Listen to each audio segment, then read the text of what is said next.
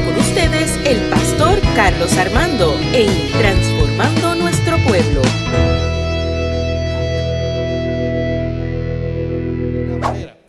Esa misma noche, unos pastores estaban cuidando sus ovejas cerca de Belén. De pronto, un ángel de Dios se les apareció y la gloria de Dios brilló alrededor de ellos. Los pastores se asustaron mucho, como decía Fernando en el preludio. Pero el ángel les dijo, no tengan miedo. Les traigo una buena noticia que les dejará muy contentos. Su Salvador acaba de nacer Es el Mesías, el Señor. El tema de hoy, os ha nacido hoy el Salvador. Señor, en esta mañana damos por tu presencia, por tu amor infinito, por tu bondad. En esta mañana te pido que hables a tu iglesia, que hables a nuestro corazón y que por medio de tu palabra seamos transformados por tu Espíritu Santo. Gracias por venir a este mundo y traer justicia, por salvarnos. En el nombre de Jesús oramos. Amén. Hoy celebramos lo que por años se, había anunciado en la antigüedad de ese niño que venía a reinar, que venía a este mundo a traer justicia, que venía a traer paz, que venía, como dijo el ángel, a salvar la humanidad. Y en la antigüedad la salvación o el medio de salvación era por medio de ritos, de lo que tú pudieras hacer. Y aunque se le daba mucho énfasis a la acción de no cometer acciones incorrectas, como los mandamientos, el perdón y la salvación consistía en hacer ciertos ritos para la aplicación de tu vida. O sea, dependía de entregar un cabrito, de entregar un sacrificio, algo que, tú entregaras para que tus pecados fueran eliminados. Y ya esta parte del texto que encontramos en Lucas, nos encontramos en la culminación de algo, pero el inicio de otro, otra etapa. En la culminación de lo que es la profecía del nacimiento, comienza una etapa en la vida de Jesús. Así que nos encontramos en la culminación del recorrido del nacimiento. Ya se encontraban en el pesebre, ya los pastores habían llegado y todos estaban en la expectativa de lo que iba a ocurrir. Estaba huyendo y se encontraban en un establo para dar a luz a este niño, a esta promesa que tanto se había hablado en la antigüedad. Por eso los ángeles se les aparecen tanto a los pastores se le aparece a María, se le aparece también a José. Y a mí me encanta cómo Dios se encarga de siempre en los procesos de crisis, como en el caso de los pastores, en el caso de José, el, domingo pasado, que los ángeles se aparecieron y lo primero que le dice es, no tengas que, no tengas miedo. No tengas miedo, les traigo una buena noticia que los dejará muy contentos. No tengan miedo, nuevamente el miedo invade en alguno de los personajes que nos encontramos leyendo en la mañana de hoy. Primero el ángel se le aparece a María cuando María estaba en la disyuntiva si tomar la decisión de ser niño. No tengan miedo, María. El domingo pasado José, en la toma de decisión, si dejaba a María, como decimos en Puerto Rico, la abandonaba en secreto o no. El ángel se le aparece y le dice, no tengas miedo. Y ahora el ángel se le aparece a los pastores que ante sus interrogantes y el miedo, el ángel le aclara lo que estaba sucediendo en ese momento. Hoy celebramos el nacimiento de Jesús. Pues tenemos muchos miedos también a muchas cosas. Y yo le pregunto en esta hora, ¿a qué tenemos miedo? ¿Miedo a los aumentos? ¿Miedo a la criminalidad? ¿Miedo al COVID? ¿Miedo a alguna enfermedad? Póngale nombre a, lo que usted tenga miedo. ¿A qué tenemos miedo nosotros hoy en día que nos encontramos como estos pastores y que el miedo en nuestra vida? Usted sabe que el miedo hace que nosotros veamos las cosas distorsionadas. Yo no sé pero cuando usted tiene miedo, usted no lo ve con claridad. podemos tener la respuesta de frente y no la estamos viendo porque tenemos miedo. ¿A cuántos por la desesperación se le han perdido los espejuelos sin darse cuenta que lo tienen en la cabeza? Entonces empezamos a culpar, de, nuestras parejas. Pero es que yo, te lo, yo, vi que tú tenías el espejuelos en tus manos. Mi amor, lo tienes en la cabeza. Uno pierde el gato. Buscando el bolígrafo. No, no, no, no, no, no, perdónenme. Los que están buscando el teléfono con el teléfono en la mano. Y que estoy buscando, el teléfono.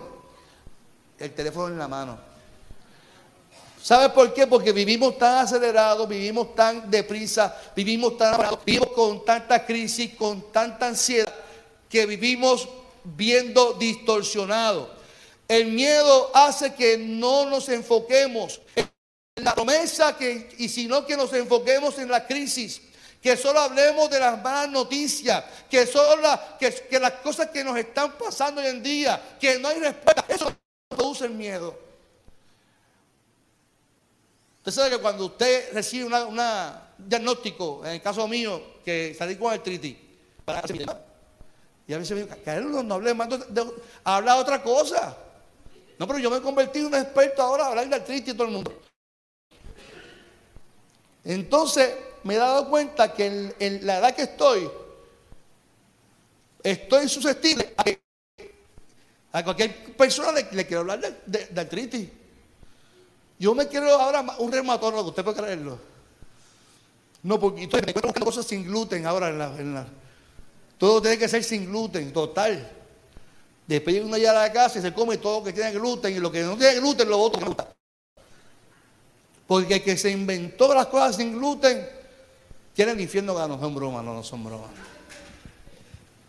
Dios mío, pero ¿qué más cosas hacer con gluten? Sin gluten. Con gluten son tan buenas, Luis. Así que nos encontramos en la, en de de las cosas que nos producen crisis. Sin embargo, nosotros tenemos hoy una respuesta. La crisis nos dice que no hay respuesta. Que los chavos no me dan, que, no hay cura para mi enfermedad, que no hay respuesta para mi matrimonio.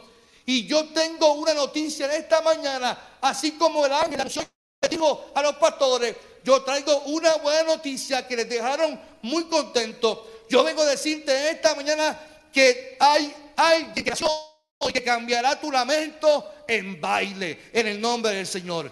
Que Él cambiará tu, entorno en bendición. Pero primero tienes que el miedo. Porque si no dejamos el miedo, vamos a, a ver las cosas siempre de la misma forma. Por eso el ángel lo primero que dice es, no tengas miedo. No tengas miedo, porque el miedo te va a impedir que no veas la bendición de Dios. Y hoy yo te voy a dar una noticia que te va a dar. ¿Cuántos quieren recibir esa noticia hoy?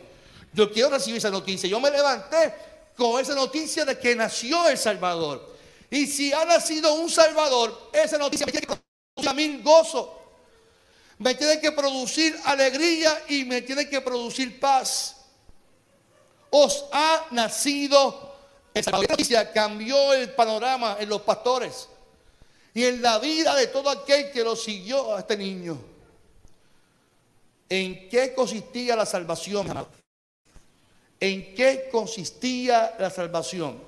Yo enumeré cinco cosas, son más, pero quiero decir cinco puntos de en qué consistía la salvación. Para mí, la salvación consistía en liberación. Repita conmigo, liberación. En sanidad. Nueva vida. O sea, cuando hablo de nueva vida, hablo que Dios, Jesús te daba dignidad humana. Te daba y te daba justicia. La liberación que daba Jesús, y yo digo que no hay peor esclavitud que la esclavitud de la mente, del pensamiento. Y Jesús vino a traer libertad pero libertad a los oprimidos. A los oprimidos que la ley había cautivado. A los oprimidos que estaban presos emocionalmente cautivos por lo que la ley les había hecho. Por eso dice, la letra mata, la ley te mata, la ley te esclaviza, mas el Espíritu de Dios vivifica la vida. Jesús vino a decir, ustedes escucharon que fue dicho, mas yo os digo. Y ese esa liberación venía o consistía por medio de la educación. Jesús vino a este mundo a traer un plan educativo para transformar el pensamiento del pueblo, a traer liberación del pueblo, liberar a un pueblo oprimido por la ley. Así que Jesús salvó por medio de la liberación. Jesús sanó, salvó a gente por medio de la sanidad. ¿Y a cuántos no sanó Jesús? Y sigue sanando todavía en medio nuestro. Jesús salvó a ciegos, sanó cojos. A cualquiera que por su fe deseara que sanidad. ¿Qué quieres que te haga? Maestro, por tu fe será sanado. ¿Qué tú quieres que recordar la vista? Va al estanque y lávate y allí serás sano. Lo interesante es que hoy todavía Jesús desea seguir sanando nuestras vidas. Él desea que con nuestra fe recibamos nuestro milagro y que podamos estar estables en el cuarto dice amén por eso. Él desea seguir sanando nuestra vida. Para mí Jesús también salvó dando nueva vida. Cuando Jesús nace, al nacer de una nueva vida en él. Ya el ser humano tenía una vida, pero cuando recibimos la vida en Cristo, recibimos blanca una nueva vida. Recibimos un nuevo patrón de vida, unos nuevos estándares de vida, unos nuevos valores de vida. Y cuando estamos en Él, tenemos que comprender que nuestro pensamiento debe ser transformado por lo que ya Él comenzó a hacer, porque Él nos enseñó. Por lo tanto, la salvación consiste en yo entender la vida de Jesús y la nueva vida que Él requiere que yo viva, como cristiano que soy o como que somos. Pero me, explico. Jesús se encontró con mujeres, con leprosos, con enfermos, que el mismo sistema los había que marginados. Se le dice una no persona, no, se le contaba ni en el censo a las mujeres. O sea, esta gente Y Jesús se acercó a la gente que no tenía dignidad para darle dignidad humana y darle una nueva vida, una nueva en vida, en la tierra. Y Jesús hace lo imposible para que lo que la gente del mundo deprecia sean apreciados ante los ojos de Dios. ¿Cuánto dicen amén por eso? Es por eso que nosotros tenemos que vivir una vida íntegra ante Jesús, porque Dios este momento por medio de Jesús desea darnos dignidad humana, darnos, darnos valor, darnos poder. Así que Jesús, por medio de su salvación, nos da dignidad a nosotros también. ¿Cuánto dice eso? Eso fue lo que hizo con la mujer samaritana. ¿No fue lo que hizo con la mujer samaritana? Una mujer que aquí. Y que Jesús comienza eh, eh, a entablar una conversación. Es él el que comienza, no es ella. Jesús comienza a hablar con ella porque sabía por lo que ella estaba viviendo. Mujer, ¿me das agua?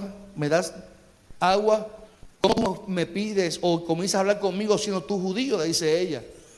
Porque los judíos y los samaritanos no se llevaban entre sí. Así que comienza a hablar con una mujer que es mujer, era un problema, y otra cosa que era también samaritana. Entonces Jesús le ofrece a ella y comienza a, entrar en una conversación y se da la luz de que ella, ¿verdad? En nuestra, en nuestra nosotros juzgamos a esta mujer y decimos que que Jesús le dijo prostituta y Jesús en ningún momento le dice prostituta a esta mujer.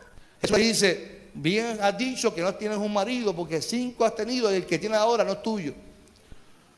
Y yo lo he explicado aquí anteriormente, dice el texto, y es que la mujer no decidía con quién se casaba, era, propiedad del hombre. Esta mujer no tenía dignidad. Era el hombre que, la, tomaba como posesión y si el hombre, su esposo se moría, le correspondía al hermano, le correspondía al Así que esta mujer no tenía dignidad y Jesús le dice, bien has dicho. O sea, que lo que Jesús le está, diciendo es, yo comprendo tu necesidad y yo te voy a ofrecer algo que no te va a saciar por momentito, sino que te sacia para la vida eterna y es la presencia de Él en su vida. Señor con nosotros nos da dignidad y nos ofrece el agua que sacia para la vida eterna. Cuando dicen amén. Así que Jesús nos salva dando la vida a Cristo Jesús. Si hoy celebramos el nacimiento, tenemos que celebrar una nueva vida en Cristo Jesús. Lo que Dios hace en nosotros es cambiar nuestros patrones de vida, nuestro, nuestra, nuestra nuestras malas mañas nuestra, nuestra, nuestros pensamientos erróneos. Y si usted todavía dice, no, no, yo, yo te voy a matar como tú eres, pero Él desea transformar nuestros pensamientos. Él desea transformar nuestras actitudes. Él desea transformar nuestra manera de vivir. Dice, hay que entregarnos completo, que nuestra vida sea un, culto racional, que presentemos todo para que seamos transformados. Porque si no presentamos todo, Dios quiere que presentemos toda nuestra vida al Señor. ¿Cuánto dice el amén? Hoy es buen día para que eh, al recordar el nacimiento de Jesús entreguemos todo y nazcamos de nuevo en el nombre del Señor. Dice el texto también, o en mi interpretación, que en también Jesús ofrece paz, su shalom, y ofreció paz en un mundo lleno de guerra, de en un mundo lleno de tormentas, de crisis. Y este niño no vino a eliminar todo esto. Escuche bien lo que estoy diciendo. Él no vino a eliminar las guerras. Él no vino a eliminar los conflictos, los problemas. Pero Él vino a traer paz en medio de conflictos. ¿Cuánto dicen amén? Porque la paz que ofrece Jesús como medio de salvación es tu bienestar. El shalom es que estés confiado, seguro, que tengas equilibrio, equilibrio emocional en tu vida. Yo, no lo dice el texto, pero yo lo traigo de esa manera.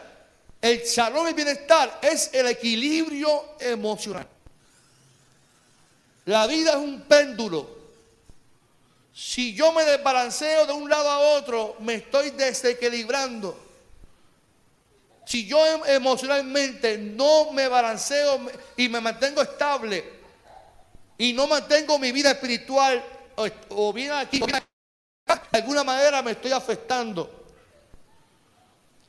Si le doy mucha importancia a la crisis, de alguna manera me estoy desnivelando. Y Dios quiere que tú en tu vida, en tu péndulo, mantengas un bienestar, que te mantengas estable y que puedas entender que Dios quiere que tengas la paz que sobrepasa todo entendimiento. El shalom de Dios es el bienestar. El que aunque el mundo esté patas arriba, yo puedo tener tranquilidad de que Él está conmigo y me va a pasar. ¿Cuánto dicen amén? Cuando Jesús muere, los discípulos estaban metidos en una casa asustados. Y que estaban asustados dentro de una casa. Y Jesús se les apareció en cuerpo resucitado. Y para no sé cómo entró, si fue que traspasó las paredes, yo no sé cómo pasó. Pero llegó ahí. Y lo primero que le dice es: el chalón sea sobre quién. No tengan miedo. Pero porque estaban asustados por el quién? Por el ejército que estaba afuera. Por los líderes que estaban afuera, lo estaban buscando para que para lincharlos.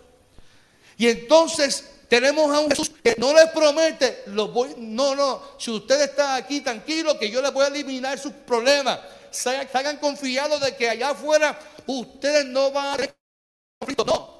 Él no les prometió que le iba a eliminar el conflicto, pero les dijo, el shalom sea sobre ustedes. La paz, el bienestar sea sobre ustedes. Y cuando él prometió el shalom de Dios. Él trajo el shalom de Dios. Él trajo la paz de Dios. Él trajo el bienestar para nuestras vidas. ¿Cuántos dicen amén? Por lo tanto, hoy, ante un mundo que lo que promueve es eso, en estos días mi, cuñada se está quedando en mi casa y me dice, ¿dónde están los, canales locales aquí en el televisor? y yo, yo quité toda la cajita esta. En casa no se ve noticias. Si quiere leer en Twitter, en las redes sociales o busca el periódico en internet como para no mantenerse al tanto. Pero tener un televisor prendido todo el tiempo en jugando, jugando contando cuántos se murieron y cómo está la criminalidad, que eso produce ansiedad y la gente loca en su casa dice, ay Dios mío, no va a salir porque es que la cosa está mala, porque eso es lo que tú estás viendo constantemente. Y como lo que estás viendo, lo que estás escuchando, lo que estás oyendo es mala noticia, eso es lo que tú vas a producir. Sin embargo, hoy, ante los miedos y las inseguridades, una noticia, no tengas miedo te voy a traer una noticia que te cambiará la vida. Os ha nacido el Salvador de este mundo.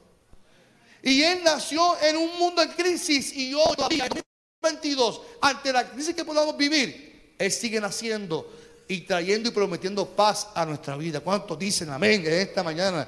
Aleluya. Si da un aplauso de eso, no fuerte al Señor.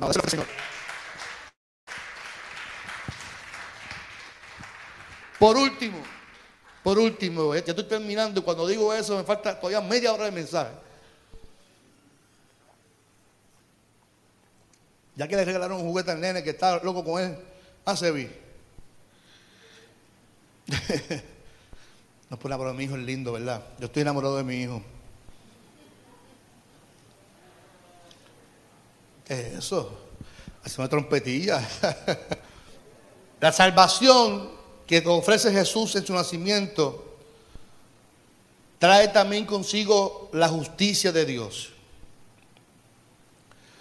Y la justicia de Jesús era muy distinta a lo que la ley promovía como justicia. Y lo quiero comparar con una de las parábolas que trajo Jesús. Y quiero que anote, anote esta parábola. Se encuentra en Mateo 20, de 1 al 15. Anótela, pero yo la voy a explicar, no la voy a leer completa.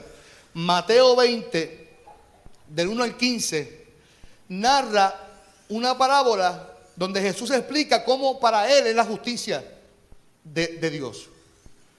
Y Jesús narra la parábola de este hombre que sale a su en Boricua para que me entienda. Va a trabajar en su tienda y de camino se encuentra a Lani a las 6 de la mañana.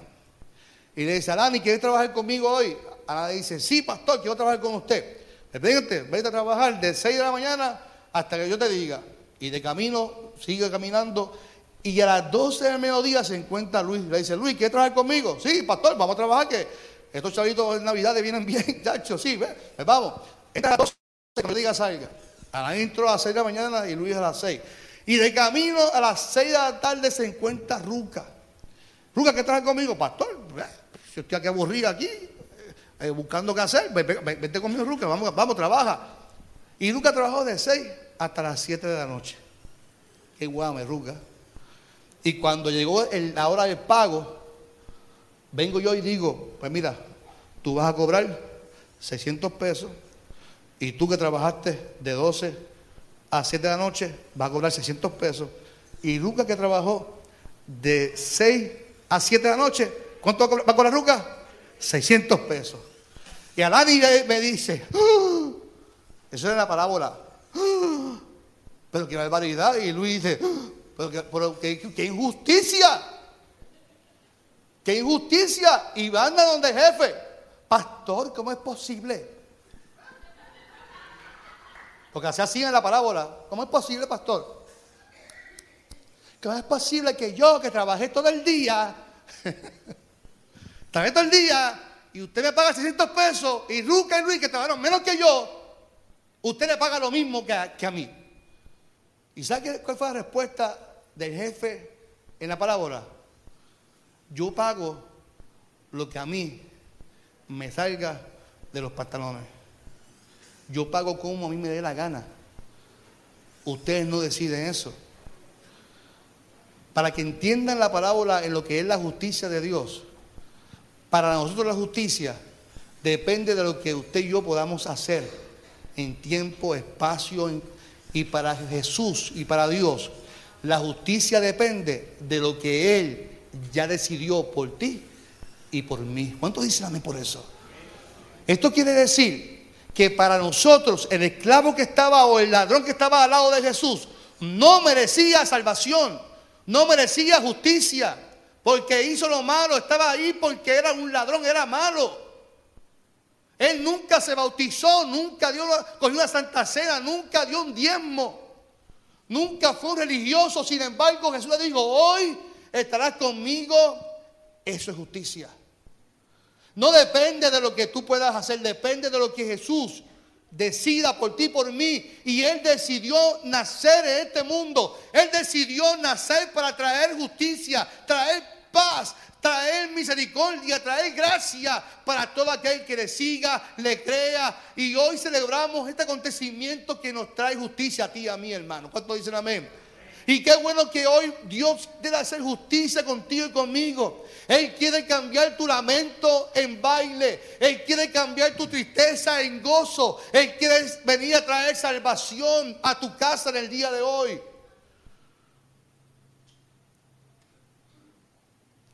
Que ese miedo que tengamos hoy lo pongamos en las manos del Señor y como decía los ángeles, porque os ha nacido hoy el Salvador. Y el Salvador vino a transformar nuestras vidas. Hoy, en el 2022, recordando el nacimiento del niño Jesús, recordemos que Él vino a traer paz, Él vino a traer justicia, Él vino a traer gracia, Él vino a traer misericordia, Él vino a traer una nueva vida en Él. Hoy entreguemos nuestra vida como regalo de amor. Entreguemos nuestra vida como como dice Pablo, como sacrificio vivo, santo y agradable a Dios, para que nuestra mente sea transformada y que recibamos esa gracia que Él nos da por medio de su nacimiento en este tiempo. Cerremos nuestros ojos en esta mañana del Señor Iglesia.